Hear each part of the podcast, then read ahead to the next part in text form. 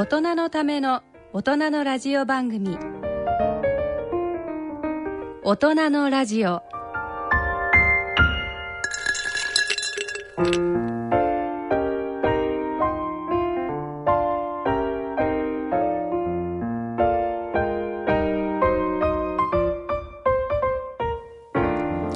皆さんご機嫌いかがでしょうか？立川楽長です。ご機嫌いかがですか？篠崎直子です。第3土曜日のこの時間は笑いと健康をテーマにお送りしております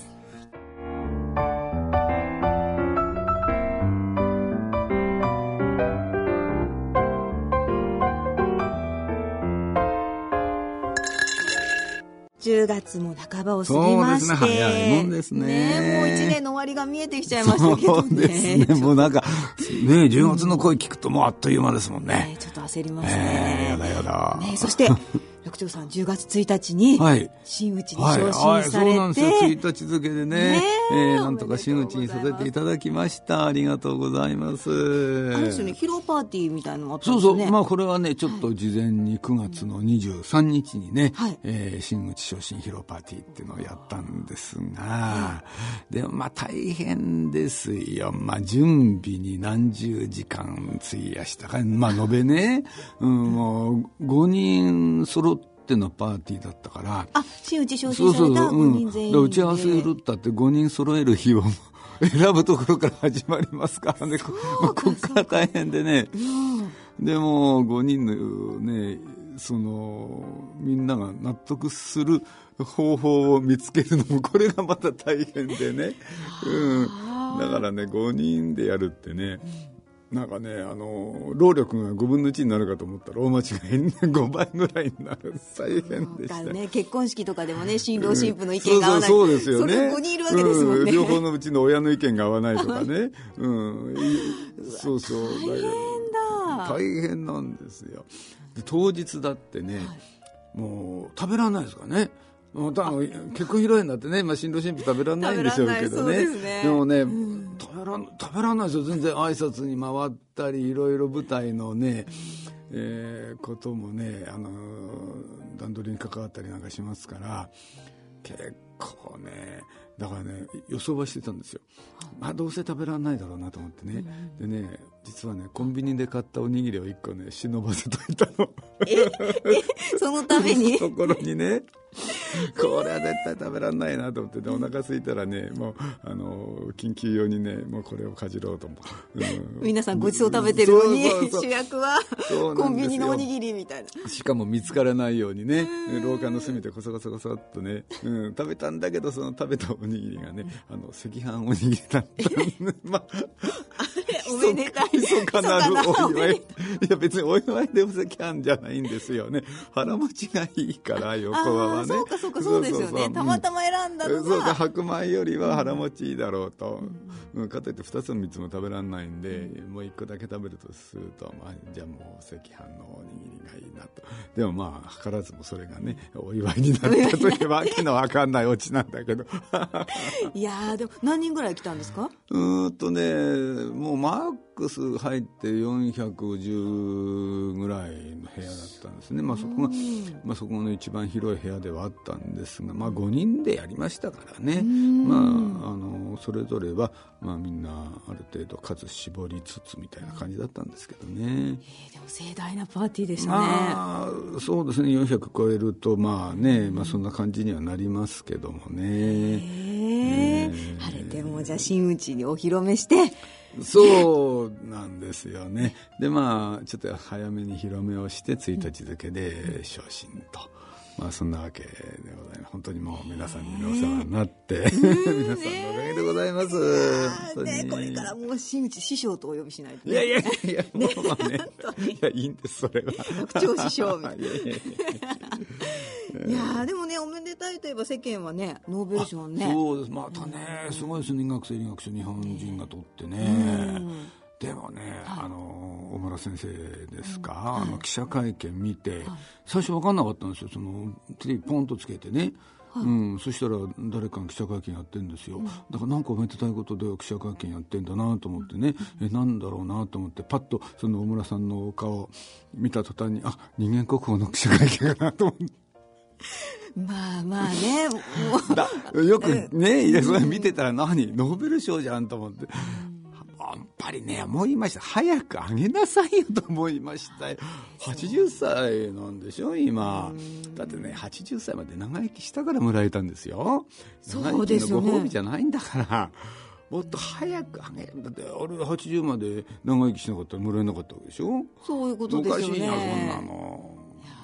もん早くあげなさい、人間国宝じゃないんだから。そうですね、ぜひね、これからね。ねえそうだからもうバリバリのうちにね。うん。まあバリバリのうちだとやっぱり業績がないとまあ評価にならないけれどあの年になるまで何も待ってることはないだろうと思うんですよね。なんでしょうね、なんかあるんですかね。順番待ちですかまあ順順番待ちっていうのもあるのかもしれないけどね。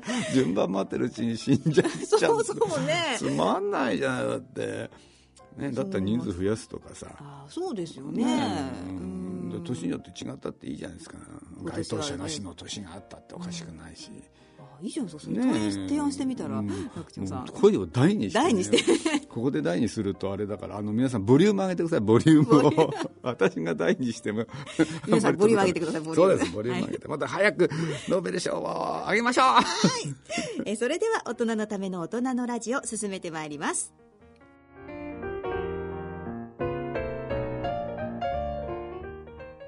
大人のための大人のラジオこの番組は野村証券ほか各社の提供でお送りします。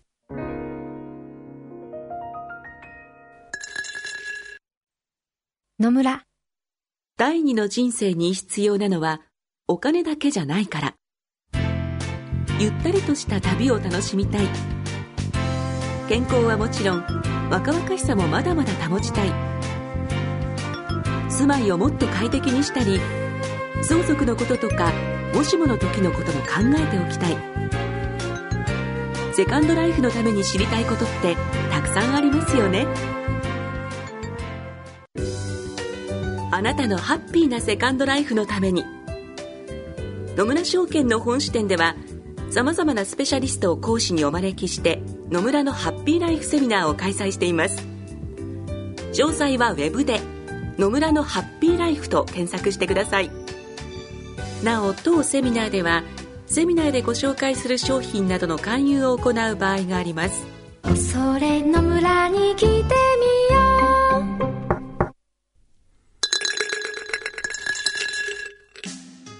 う。大人のための大人のラジオ。心と健康のコーナーです。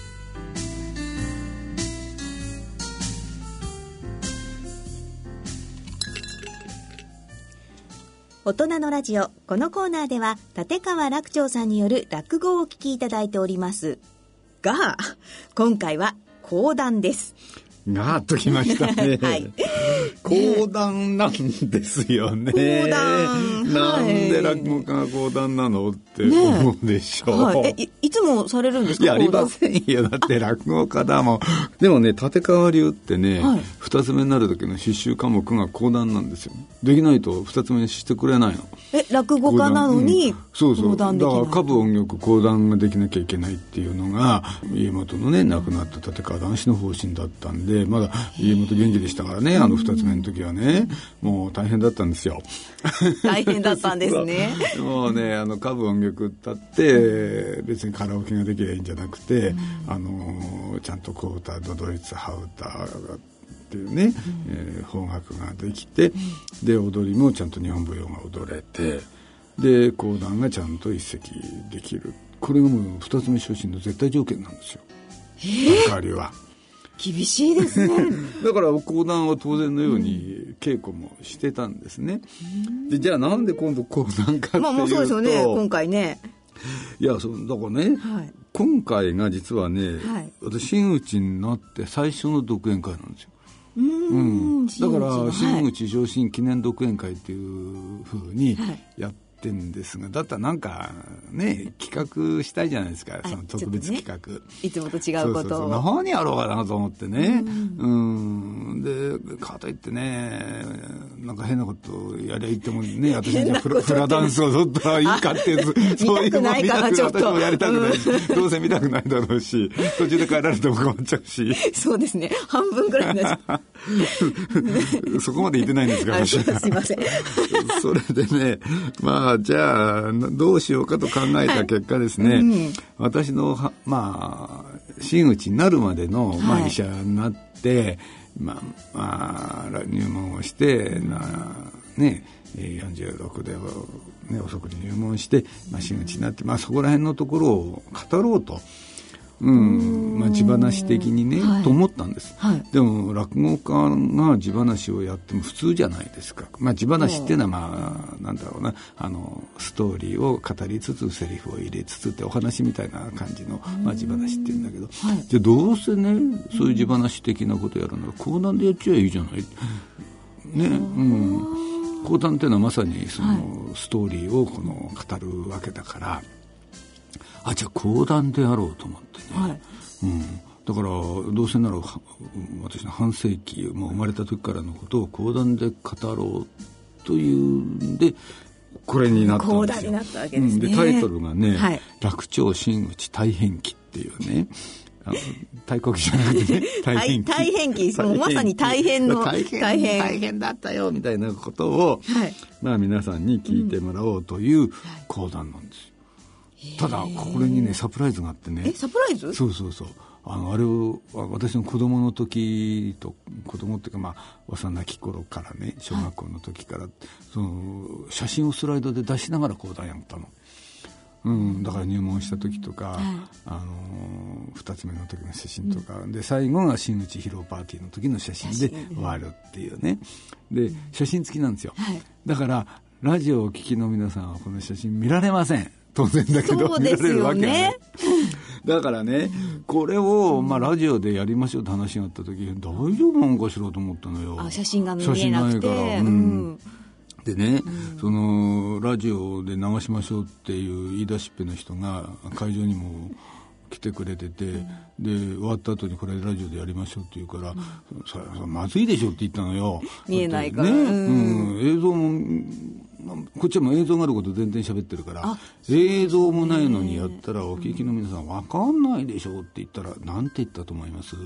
いやラジオでも聞けるかどうか私ねずっと目つぶりながら聞いてたんですよ見なさいよせっかく出してんだから。見なさいよ。いや、目つぶってましたから。い？いのか悪いのかって、まあまあ。なんみたいなね。そうか、じゃあ、その人は、貴重な写真を見てないわけですね。見てないんですよ。あら、もったいない。でも、目つぶって聞いてたら、あ、これ十分ラジオでいけるなって思ったから行きましょうって。ふーんと、じゃあ、じゃあやろうか、みたいな感じで今日やるの。だから、あの、ラジオの聞きの皆さんも、あの大丈夫ですから。大丈夫ってのは変だけど。もう保証でも想像しながらね、うんうんうん、だからあここでなんかちっちゃい時の写真が出たんだ。あここで学生時代の写真が出たんだな。あ、きっと可愛かったんだろうな。きっとかっこよかったんだろうなとかね、うん、はい、いろいろね想像はねねそっちに想像してもらってね、はい、だから想像しながら聞いていただくと、はい、とても楽しいんじゃないかと。そんな講談でございます。はい。えー、それでは、立川楽長さんによる講談、楽長真打ち大変記をお聞きください。えー、なお、外部録音のため雑音が入っておりますので、あらかじめご了承ください。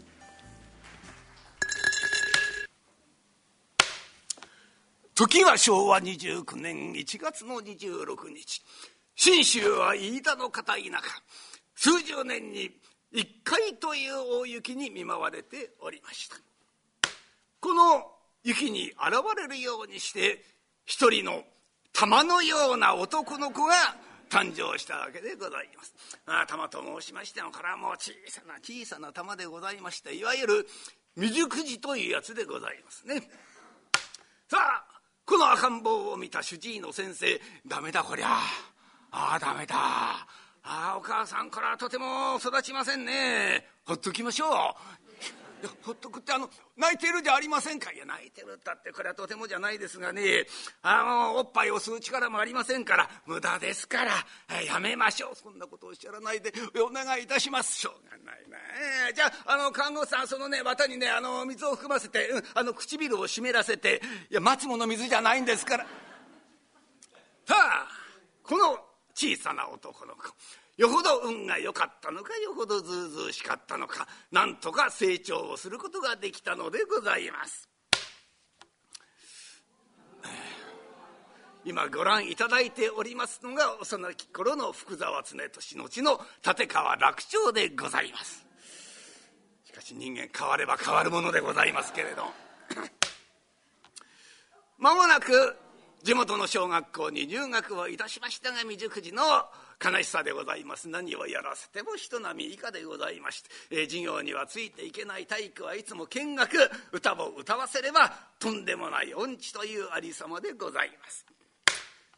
中学校に入学をいたしましても相変わらずの劣等生いつも廊下に座らされるわけでございます。福沢廊下で座ってろこれが都合ございます。中学校の硬い廊下の板の上に何時間でも座らされる。あ痛みに耐えかねまして足を伸ばすとカラッバーンと殴られるわけでございます。昭和30年代当時の学校の先生殴る蹴るは当たり前でございます。あ殴られた痛みに耐えながら正座の痛みに耐えながら福沢少年子供心に強い決意をするのでございます。絶対に大人になったら正座をするような仕事はやるものか。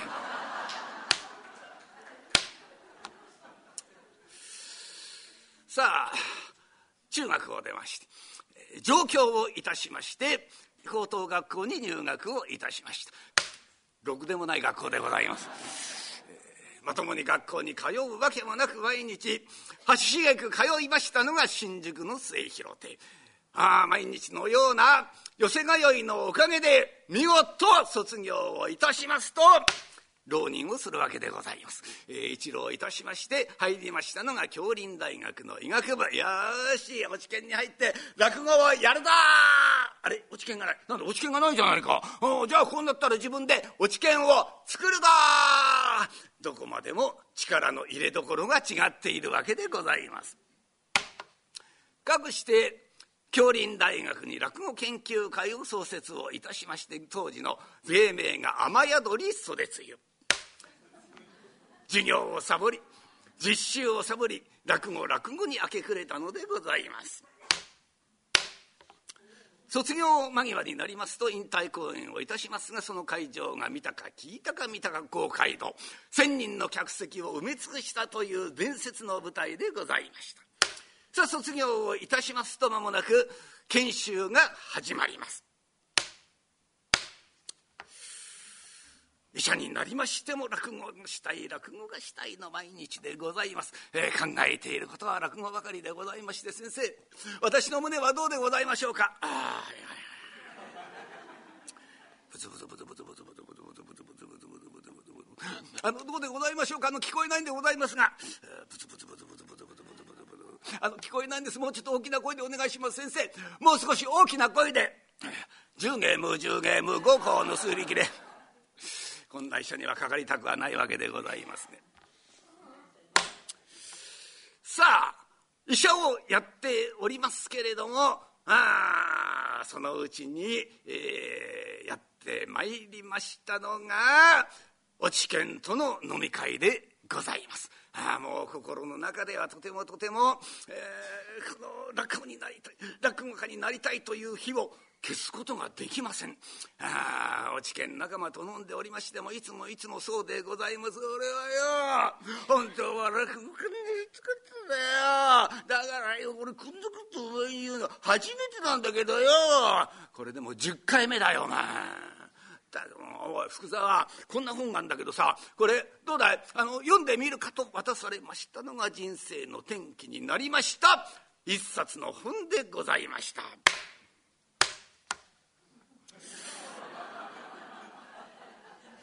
これはでございますね。立川談志が表しました。あなたも落語家になれるといういい加減な本でございます。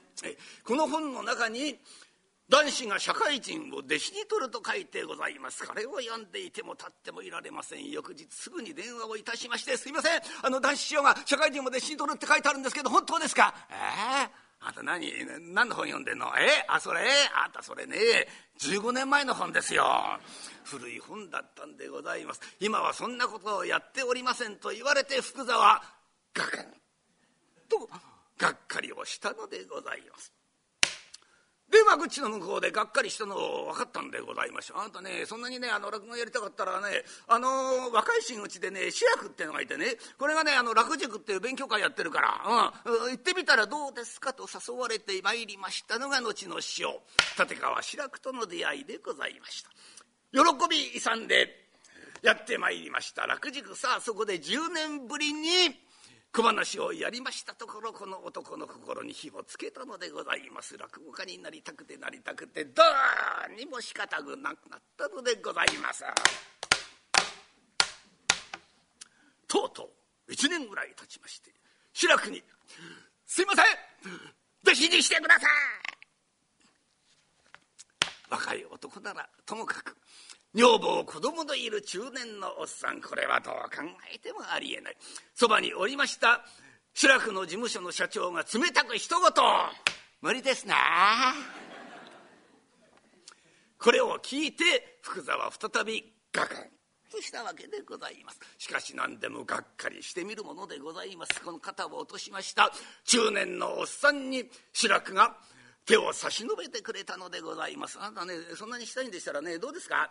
じゃあ脚本扱いの弟子ということにしましょう。ね、えー、それでもいいですか、うん、その代わり脚本ですからね、えー、プロじゃありませんよ。でもまあ名前は挙げるし稽古もつけます、え、その代わり寄席には出られませんがそれでもいいですか？お願いいたします。この時福沢44歳の年でございました。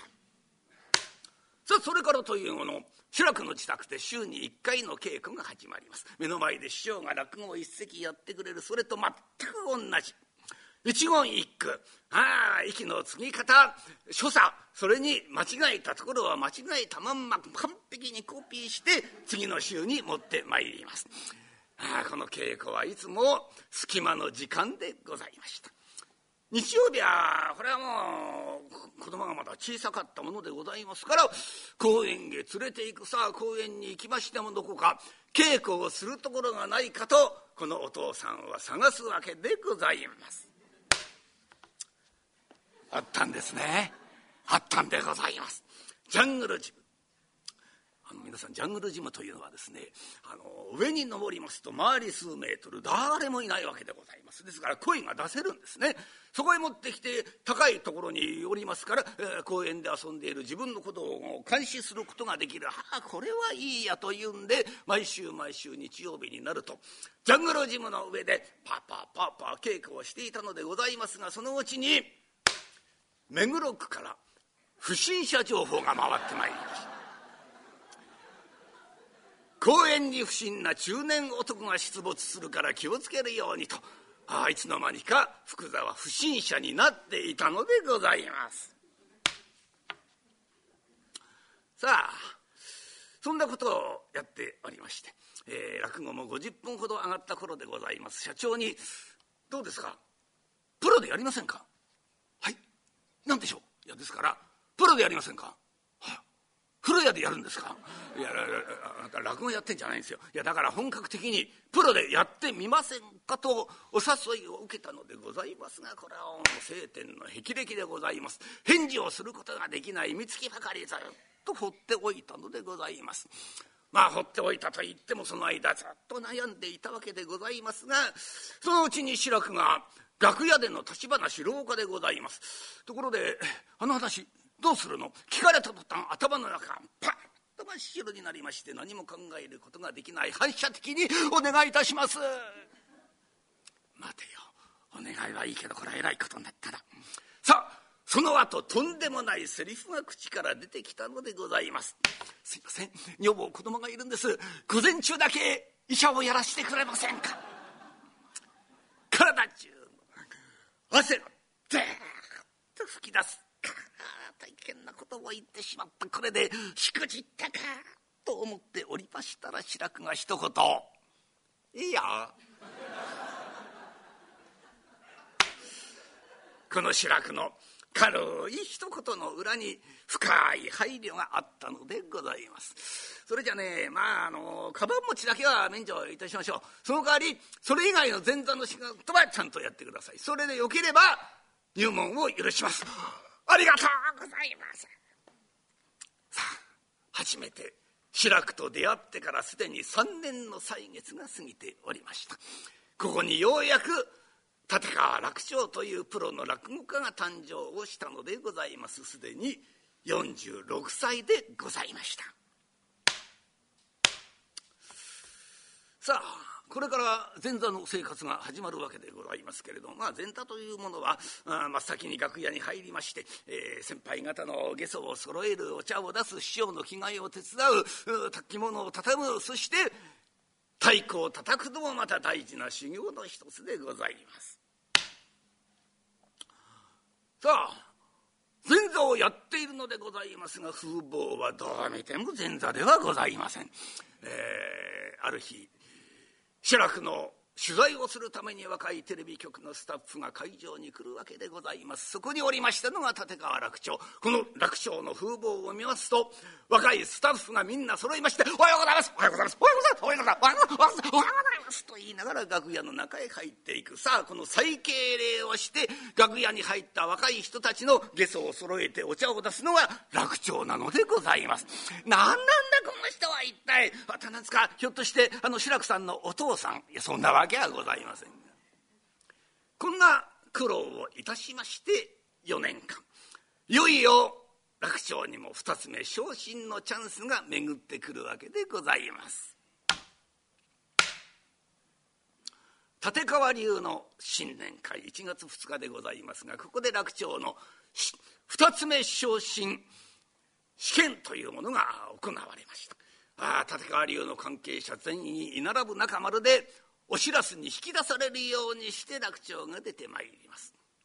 ご覧のように座布団も何にもないところに座らされましてこれから小唄羽歌都々逸日本舞踊を披露するわけでございますが目の前には家元立川談志がぐっと楽長を睨んでいるわけでございます。さあその前で都々逸を歌うんでございますが歌っている最中。立川談志が大声で怒鳴るのでございます「バカ野郎俺の目見て歌え!」睨むわけでございます。さあこの睨んでいる男子の目をまた楽長が睨み返しましたお互いに睨み合いながら都々逸を歌うというまことに異様な空間でございましたすかさず今度は講談を語れということになるわけでございます。ところが語る環境がこれでございます。目の前にいるわけでございます。睨んでいるわけでございます。これはほとんど拷問なのでございます。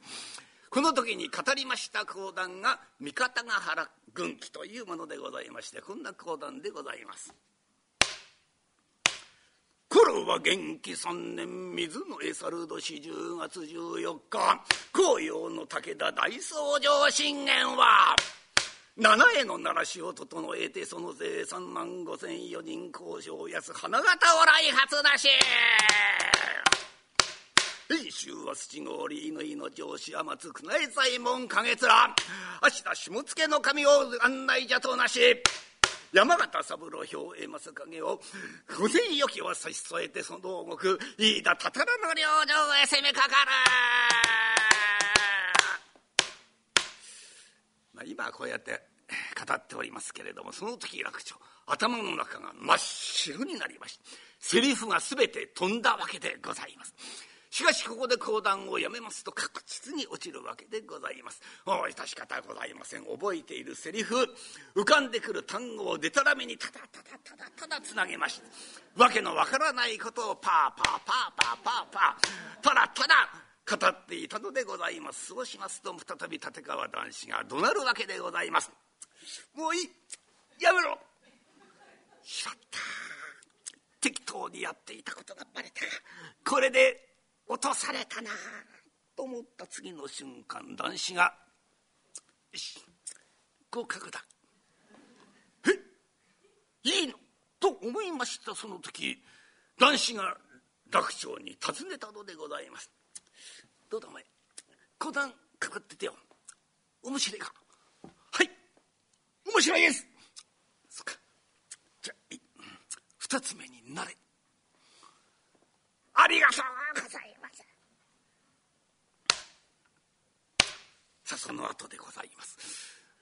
男子にお礼を言おうとトイレの前で楽長間違えております。そこに男子が出てまいります。師匠先ほどはどうもありがとうございました。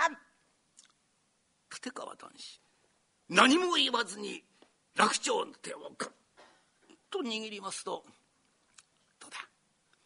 厳しい方がいいだろう。よく頑張ったな」思わず楽長の目に涙がにじみます。言葉が何も出てまいりません。ただただ大師匠立川談志の手を握るばかりでございました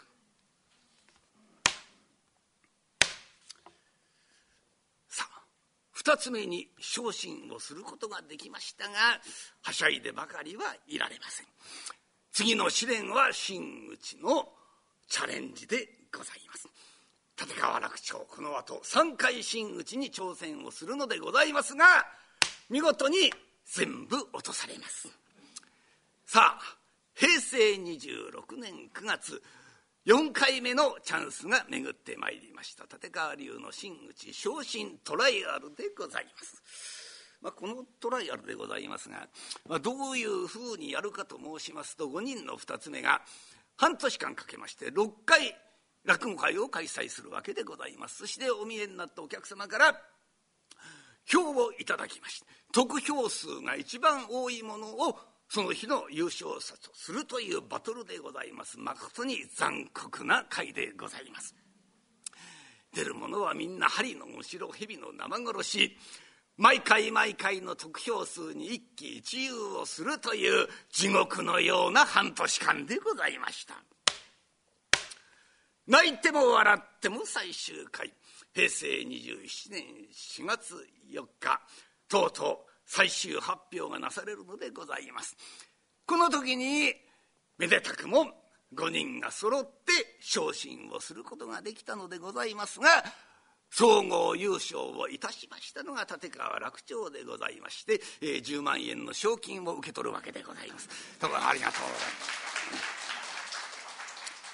ところがこの10万円その日の打ち上げで全部なくなるわけでございます。あトライアルで優勝をしたのかホールインワンをやったんだかよくわからないというそんな状況でございました。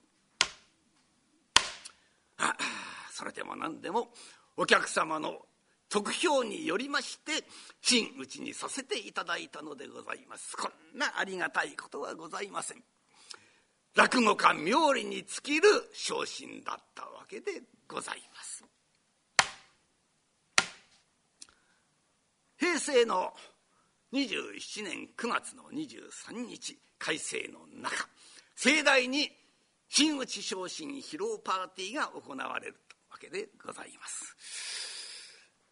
こうやって真打ちに昇進をさせていただきましたのもご支援をいただいた皆様方応援をしてくださった多くの方々のおかげでございます。皆様のお力で真打ちになることができたわけでございます。これからも変わらぬご贔屓をいただきますよう。よろしくお願いを申し上げます。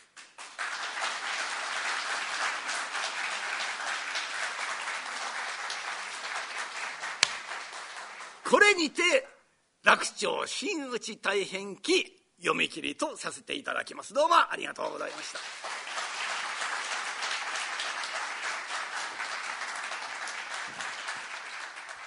じゃあ皆さん一緒にせーの楽長さんおめでとうございます